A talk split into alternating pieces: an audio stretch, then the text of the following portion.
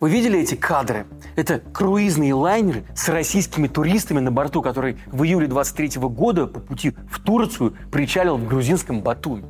На пристани его встретили не слишком дружелюбно.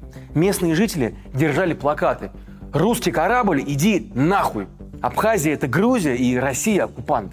Россияне, стоя на палубе, крутили у виска и явно не понимали, какая вожжа попала под хвост местным. Грузины ведь всегда вроде слыли гостеприимным народом, а тут такое. Туристы наверняка вернутся домой и еще долго будут рассказывать своим друзьям и соседям, как люто бедных русских везде ненавидят. Надеюсь, кому-то из них все же придет в голову спросить себя, а за что нас и правда так не любят? Потому что, увы, есть за что.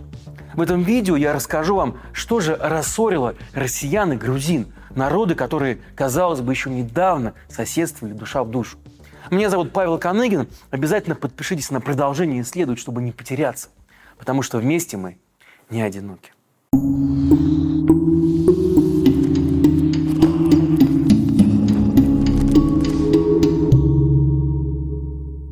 Тбилиси, Кутаиси, Батуми, Рустави.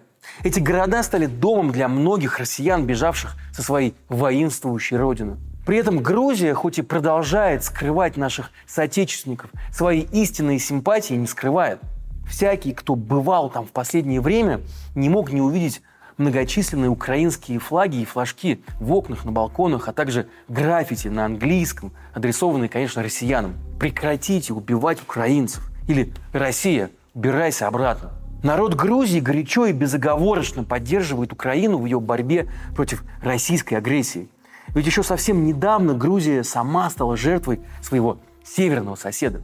В августе Грузия отметила печальный юбилей. 15 лет с момента начала и окончания пятидневной войны с Россией. Несмотря на то, что конфликт шел меньше недели, он оставил тяжелый след. Со стороны Грузии в нем погибло не менее 400 человек. Эта война 2008 года, конечно, случилась не на пустом месте и не просто так. Ей предшествовал затяжной конфликт, начавшийся еще в конце 80-х. Тогда Советский Союз, слепленный, по сути, из разрозненных кусков, уже стремительно двигался к распаду. К концу его захлестнула волна противоречий, которые копились долгие годы. Союз стоял на пороге парада суверенитетов. Так историки позже обозначили массовый выход национальных республик из состава большой страны. В 90-м году Грузия, как и многие другие республики, провозгласила свою независимость, а через год официально вышла из состава Советского Союза. При этом на территории самой Грузии существовали три автономии. Это Абхазия, Южная Осетия и Аджарская автономная республика с центром в Батуми. В Абхазии и Юго-Осетинской области жили абхазы и остины соответственно, а вот Аджария была организована по другому принципу, религиозному потому что до 70% местного населения были там грузинами, исповедующими ислам. В свете выхода Грузии из Советского Союза все три республики тоже подняли вопрос о своем дальнейшем статусе.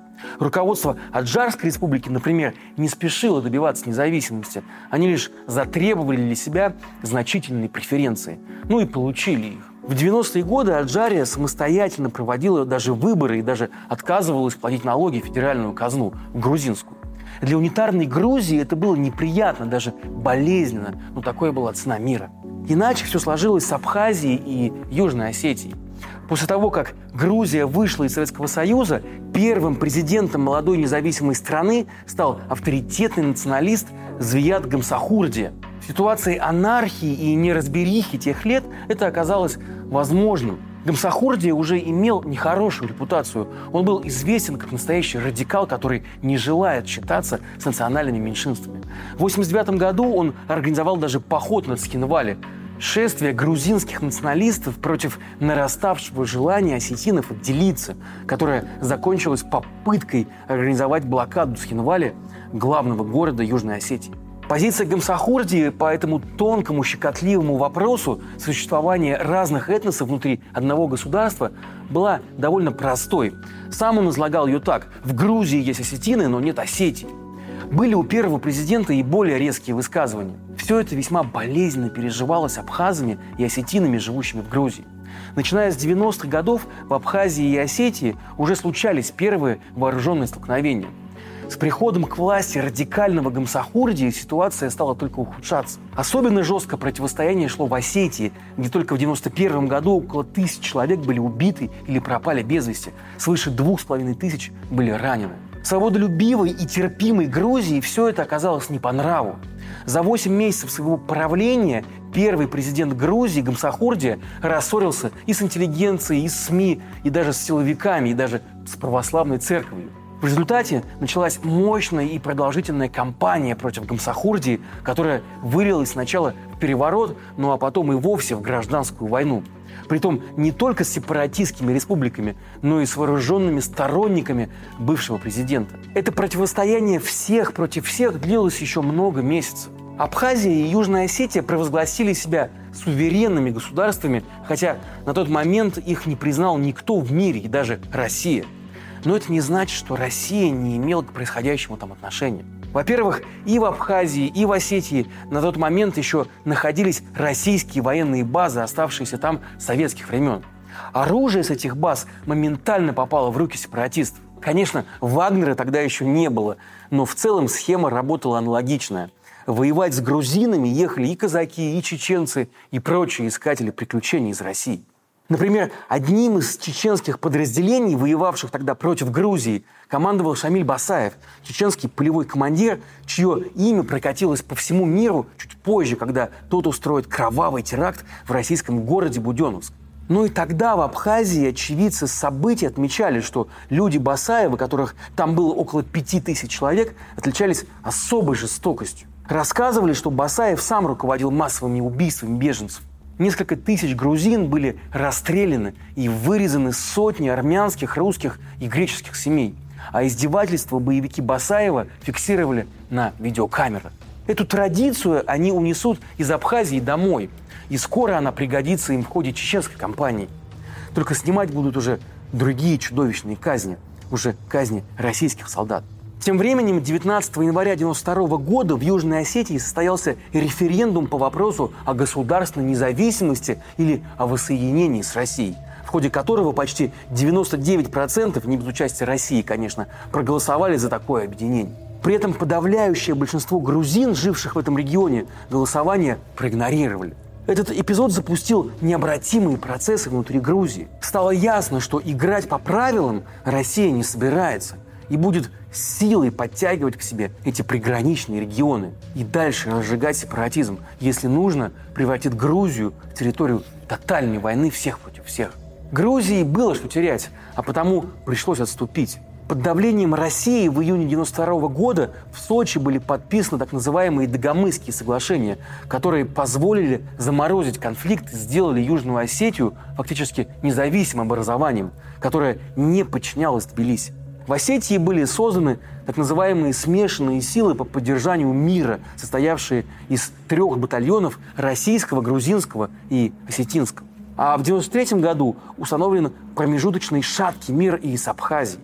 Из 90-х Грузия вышла страной, ослабленной гражданской войной и внутренними конфликтами. Но ей нужно было двигаться дальше и искать новые возможности для развития и для взаимодействия со странами Европы. Впереди Грузию ждала революция, а также реформы и даже война.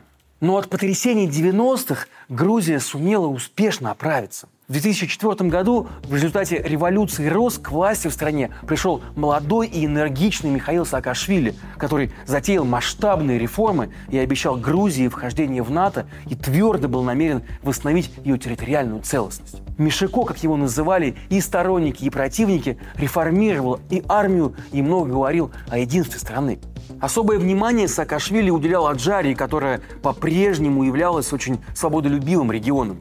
Здесь 90-х годов было собственное вооруженное ополчение, а глава республики Аслан Абашидзе обладал почти диктаторскими полномочиями. Кроме того, здесь все еще находилась российская военная база. Сразу после прихода к власти Саакашвили в отношениях между Тбилиси и Батуми наметились очень серьезные трудности. Глава страны потребовал от руководства Аджарии полной лояльности и разоружения ополченцев. Конфликт между двумя политиками едва не перерос в новый виток войны. Но все обошлось. Саакашвили победил дипломатическими методами, а Абашидзе проиграл и вылетел со своим сыном в Москву. Аджария перешла под полный контроль Тбилиси. Батуми, где в то время даже нормального освещения на улицах не было, начало быстро превращаться в город-курорт. Правительство Саакашвили не скупилось. Такого размаха строительства Грузия еще не видала. Всего за несколько лет Батуми превратился в туристический центр мирового уровня, куда приезжают гости и из Европы, и из Китая, и из богатых ближневосточных стран. Руководство же непризнанных Абхазии и Южной Осетии получало денежную помощь из России, а населению выдавали российские паспорта. К 2006 году 80% жителей Осетии уже были гражданами России.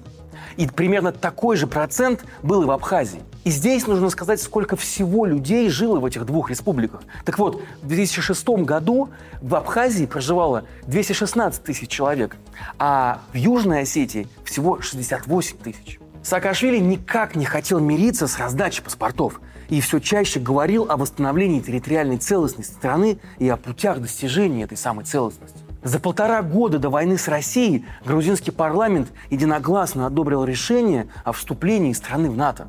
Соответствующее решение было принято и Конгрессом США. Членство Грузии в НАТО никогда еще не было так близко, как тогда.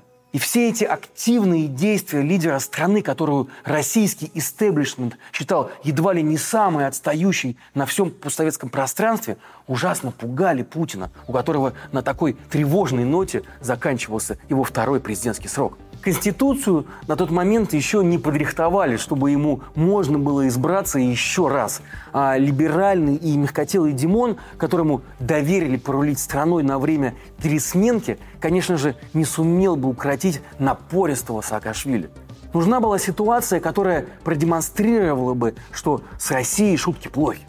И именно в этот момент Абхазия и Осетия, подзабытые, подзаброшенные на протяжении десятилетий, были снова вынуты из геополитического сундука России и превратились в жаждущие независимости республики, якобы угнетаемые Грузией. К лету 2008 года регион Южной Осетии был насыщен российским оружием, а российские военные тренировали местное ополчение, в которое входили в том числе и российские добровольцы. Добровольцы в кавычках, конечно. При этом, как я уже говорил, сам регион был крайне малочисленным. К 2008 году там жило немногим более 50 тысяч человек. Хотя по российскому телевидению о Южной Осетии рассказывали так, словно Россия там защищает сотни тысяч угнетенных. Напряжение, нараставшее с начала года, достигло своего пика. Грузия готовилась к возможной эскалации, а Россия стала показательно эвакуировать женщин и детей из Хинвали – и завозила в Южную Осетию тяжелое вооружение. На территорию непризнанной республики зашли колонны 58-й армии Вооруженных сил России, и все это время находившиеся возле границы подразделения 76-й дивизии ВДВ, а также российский спецназ. Ну и техника, танки, грады, самоходные артиллерийские установки «Акация». В районе Цхинвали начались вооруженные столкновения, а 8 августа Россия объявила о начале операции по принуждению к миру. Еще одной спецоперации. Вы, наверное, помните этот момент. Тогдашний президент, еще либеральный, казалось бы, Медведев, выступил по телевизору, нахмурился и сказал, что в Осетии стреляют по российским миротворцам, которые находятся там абсолютно легально. Имея значительное численное преимущество, хотя и крайне несовременная российская армия быстро взяла под контроль Схинвали, но не остановилась, а, казалось, уже пошла на Тбилиси. 11 августа они уже зашли в город Горе. До грузинской столицы оставалось около 80 километров. Параллельно и вооруженные формирования в Абхазии тоже начали готовиться к наступлению. 9 августа руководство Абхазии нарушило договоренности и при поддержке российских войск выбило грузинские подразделения из Кадорского ущелья в Абхазии. Поддержать Грузию в неравной борьбе с Россией тогда вызвались лидеры сразу пяти стран бывших советских республик. Несмотря на предупреждение о смертельной опасности, лидеры Литвы, Эстонии, Польши, Латвии и Украины прилетели вместе в Тбилиси и все пятеро выступили на многотысячном митинге у грузинского парламента. Прилетел в Тбилиси и президент Франции Саркози. Уже 12 августа наступление российских войск замедлилось, а 13 и вовсе прекратилось. Этому предшествовало заявление президента США Джорджа Буша-младшего – о том, что Америка открывает гуманитарную операцию в Грузии. Под видом участия в гуманитарной операции в Грузию был отправлен огромный военный транспортник «Глоу Мастер». Никому тогда не был, по сути, важен гуманитарный груз, который вез этот глоубмастер. А важно было то, что по протоколу он мог перемещаться только в сопровождении нескольких звеньев истребителей. Американское командование в связи с этим даже выступило с предупреждением, что любая активность в небе над Грузией с момента отправки глоубмастера в Тбилиси будет считаться агрессией против США. И вот на этом фоне Медведев и объявил об окончании военной операции. По мнению бывшего президента Грузии Михаила Саакашвили, от полной оккупации страну спасло именно вмешательство США.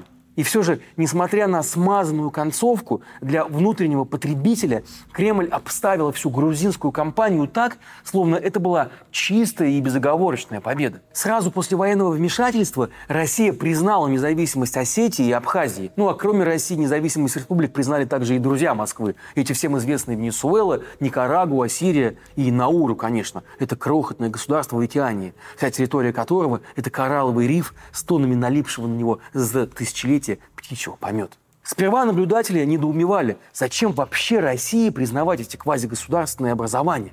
Зачем тратить колоссальные бюджетные деньги на их поддержку?